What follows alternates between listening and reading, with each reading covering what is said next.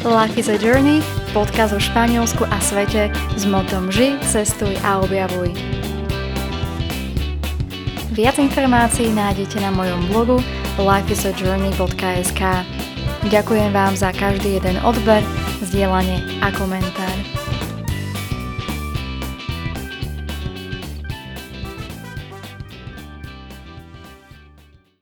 Zaujímavosti a legendy španielských hradov – alebo skôr tých aragonských.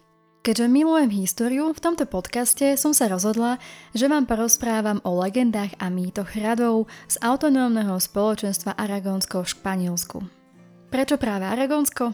No asi preto, že už skoro tretí rok žijem v tomto regióne, v meste Zaragoza. A spomenuté hrady alebo ich ruiny som osobne navštívila. Ak by ste chceli vidieť, ako vyzerajú, článok aj s fotografiami nájdete na mojom blogu lifeisajourney.sk pod názvom Hrady v Španielsku, zaujímavosti a legendy Aragonska. Poďme teda nahliadnúť do histórie hradov. Väčšina hradov ťažké bitky, obliehanie či nedostatočné zaobchádzanie neprežili a tak nech zostali iba ruiny. Napriek tomu sú vo viacerých lokalitách dominantov mesta – už z diálky sa vynímajú na kopci alebo sa nenápadne schovávajú pred očami návštevníkov. Hrad Castillo de San Pedro v meste Chaka. Chaka je malé mestečko v Aragonsku, ležiace v blízkosti francúzskych hraníc. Vďaka svojej strategickej polohe tu v 16. storočí postavili v strede mesta Citadelu, Ciutadela de Chaka, alebo prezývanú aj hrad Castillo de San Pedro.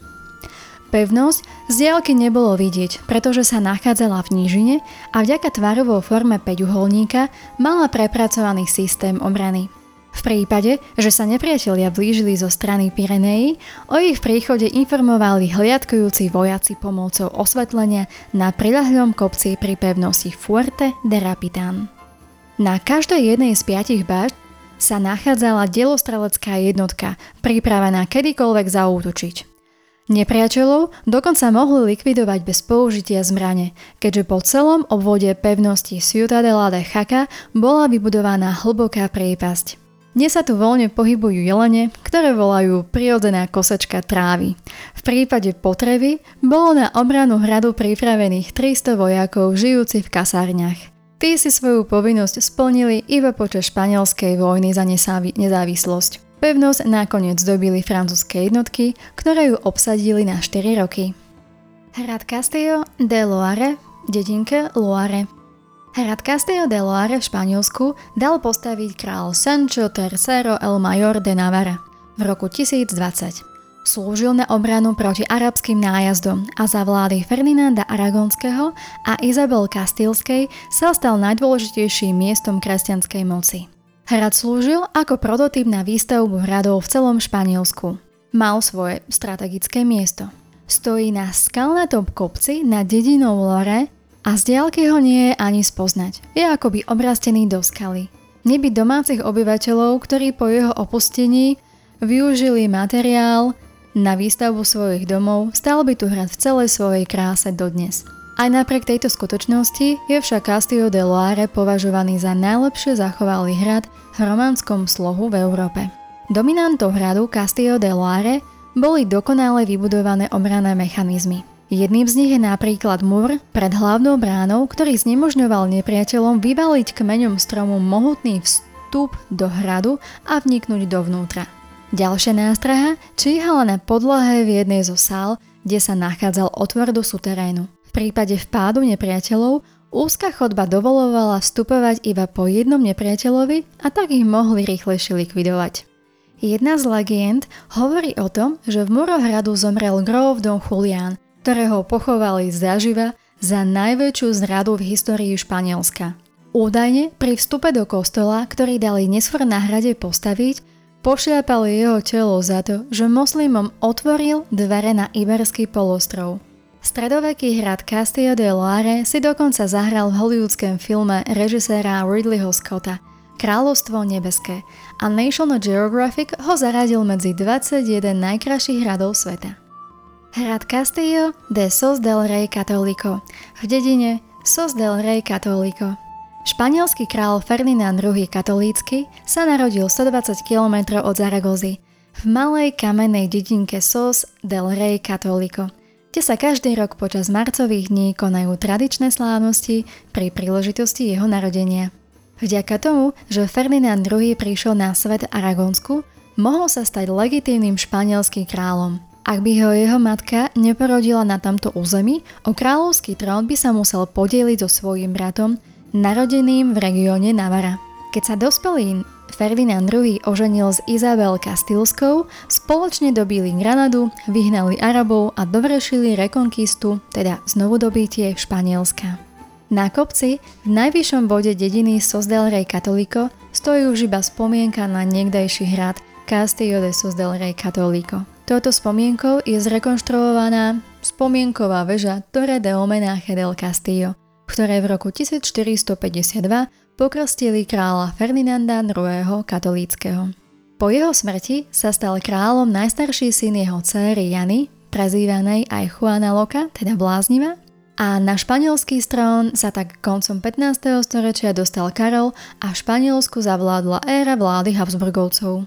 Hrad Castillo de Alcésar v dedine s rovnakým názvom Alkésar. Stačí vyšliepať pár schodíkov na dedinou Alkésar, teda v preklade pevnosť, a ocitnete sa na hrade Castillo del Alcésar, ktorý sa v 18. storočí premenil na kláštor Colegiata de Alcésar. Po týchto schodoch kráčalo v noci aj mladé dievča z dediny Buera za maurským kráľom, ktorý si podmaňoval krásne panny. V túto noc však dieva mala iné poslanie. Vybehla na najvyššiu väžu hradu Castillo de Alcésar a vyslala kresťanským vojskám svetelný signál na útok. Aby svoju misiu splnila až do konca, kráľa navštívila v jeho komnate. Rozpustila si krásne blond vlasy, z ktorých jej vypadol hrebeň a ten sa zabodol priamo do srdca vládcu. Legenda hovorí o tom, že maurský král si vlastným mečom odrezal hlavu a vyťahol ju z okna. Kráľovské vojská počas znovu dobytia Španielska zautočili na hrad a poddaní, ktorí zostali bez svojho vládcu, sa dali na útek kurióznym spôsobom. Zaviazali si šatkou oči, nasadli na koňa a cválili do neznáma. Ich zúfalé výkriky sú údajne počuť až dodnes. Na jednej z fasád domu v dedine Alkesar nájdete aj emblém z roku 1784, na ktorom je vyobrazená trojposchodová väža s vystrčeným ramenom ktorá drží kópiu s prepichnutou hlavou. Hrad Castillo de Boltania v dedine Boltania. Zrúcanie na hradu Castillo de Boltania leží obkolesená prírodou v malobnej dedinke Boltania v Pirenejách. My sme sa sem vymrali na konci nášho výletu počas minuloročnej Veľkej noci. Nuž rozmýšľali sme, či sa ísť najprv nájsť do miestnej vynikajúcej reštaurácie Casa Coronel alebo zájsť k zrúcanine. Rozhodli sme sa dodať si najprv energiu, veď čo ak by sme potrebovali viac síl po výstupe na hrad. Legenda totiž to hovorí o tom, že to bolo miesto stretávania sa čarodeníc, kde vykonávali svoje magické rituály. Z kopca, na ktorom stal hrad, prelietávali do nedalekej dediny, dediny Teje alebo do El Turbon. Hrad v dedine Boltáňa od 11. storočia stráži udolie rieky Ara.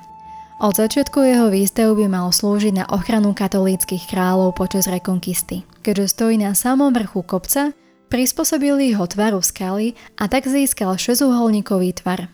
Hovorí sa aj o tom, že niekde na tomto mieste vzniklo Aragonské kráľovstvo – Boltania bola v 12. storočí oslobodená spod nadvádly moslimov a jej vedenia sa ujal král Alfons I, známy pod menom Bojovník, a teda po španielsky El Batallador.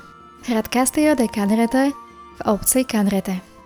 Počas vládnutia Maurov na území Španielska malo veľa hradov vybudovanú sieť podzemných chodieb, tzv. kaňos – v niektorých prípadoch boli medzi sebou prepojené dva hrady, inokedy chodba končila v obytnom dome v dedine, v záhrade alebo vyúsťovala do rieky.